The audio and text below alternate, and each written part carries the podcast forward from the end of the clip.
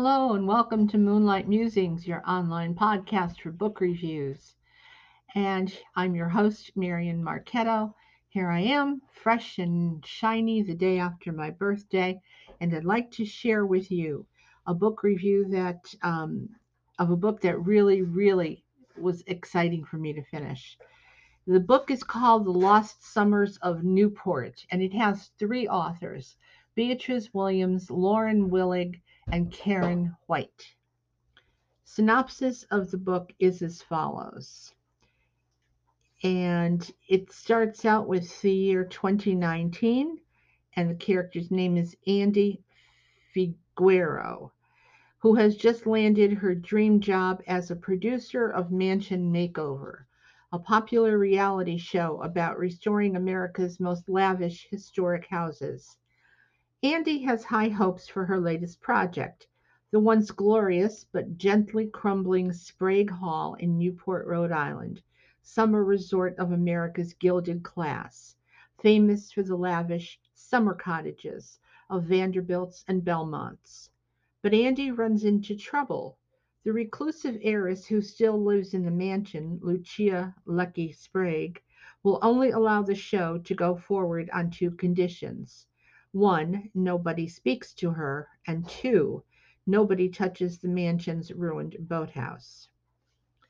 Going back a little bit in time to 1958, the character there is the Lucia Lucky Sprague, who always felt like an inside an outsider at Sprague Hall. When she and her grandmother, the American-born Princess di Conti, fled Mussolini's Italy, it seemed natural to go back to the imposing Newport house that Nana owned but hadn't seen since her marriage in 1899. Over the years, Lucky's lost her Italian accent and found a place for herself among the yachting set by marrying Stuyvesant Sprague, the alcoholic scion of her Sprague stepfamily. But one fateful night in the mansion's old boathouse will uncover a devastating truth and changes everything she thought she knew about her past. Going further back, 1899, Ellen Daniels has been hired to give singing lessons to Miss Maybelle Sprague, a naive young Colorado mining heiress whose stepbrother John has poured their new money into buying a place among Newport's elite. John is determined to see Maybelle married off to a fortune hunting Italian prince and Ellen is supposed to polish up the girl for her launch into society. But the deceptively demure Ellen has her own checkered past, and she's hiding in plain sight in Sprague Hall. As the cameras roll on Mansion Makeover, the house begins to yield up the dark secrets the Spragues thought would stay hidden forever. And because there is a group of authors, um, I really am not going to go into a lot of detail for each and every one of them, other than to say that um, they are all best selling authors and they are well read. And all of them together, because of their last names beginning with the letter, letter W, uh, are referred to as Team W. So now my review of the story. The three stories for each of the above mentioned characters centers around Sprague Hall, a fictitious home of a nouveau riche family determined to intrude upon the elite who make up Newport's summer social register.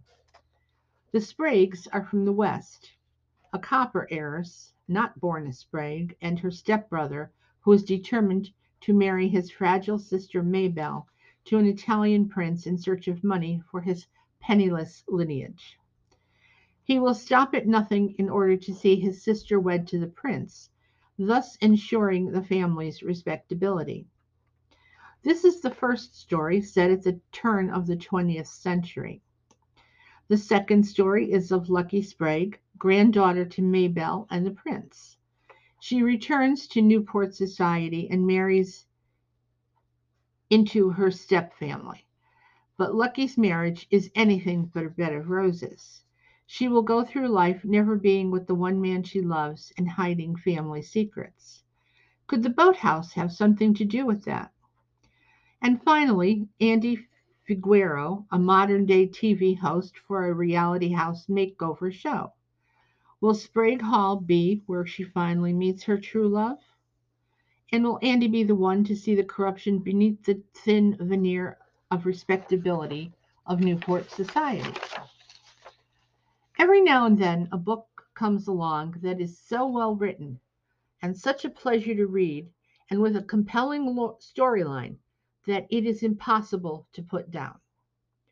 For me, The Lost Summers of Newport is such a book. Although there are three authors, not once did the story stumble or stagger between writing styles. The transitions were flawless, and I still can't tell where one author stopped and another started. The three stories are interwoven with the skills of a terrific artist, for after all, isn't writing an art? And using the glossed over facade of the house to hide the rot behind the paint mirrors the corruption and scandals that lie beneath the thin layer of respectability with which the Newport mansions and matrons cloak themselves and their families. It's not just a beach read. The Lost Summers of Newport is a great read any time of year. I give this book solid five stars. I truly urge you to pick this one up. You will not be disappointed. Okay, it does, as I said, it's set in the Gilded Age partially. Uh, it's partially contemporary, um, dealing with Newport society and uh, plenty of lies, secrets, and scandals that will have you guessing till the very end. As always, I thank you for joining me on this episode of Moonlight Musings, and I wish you a sparkling day.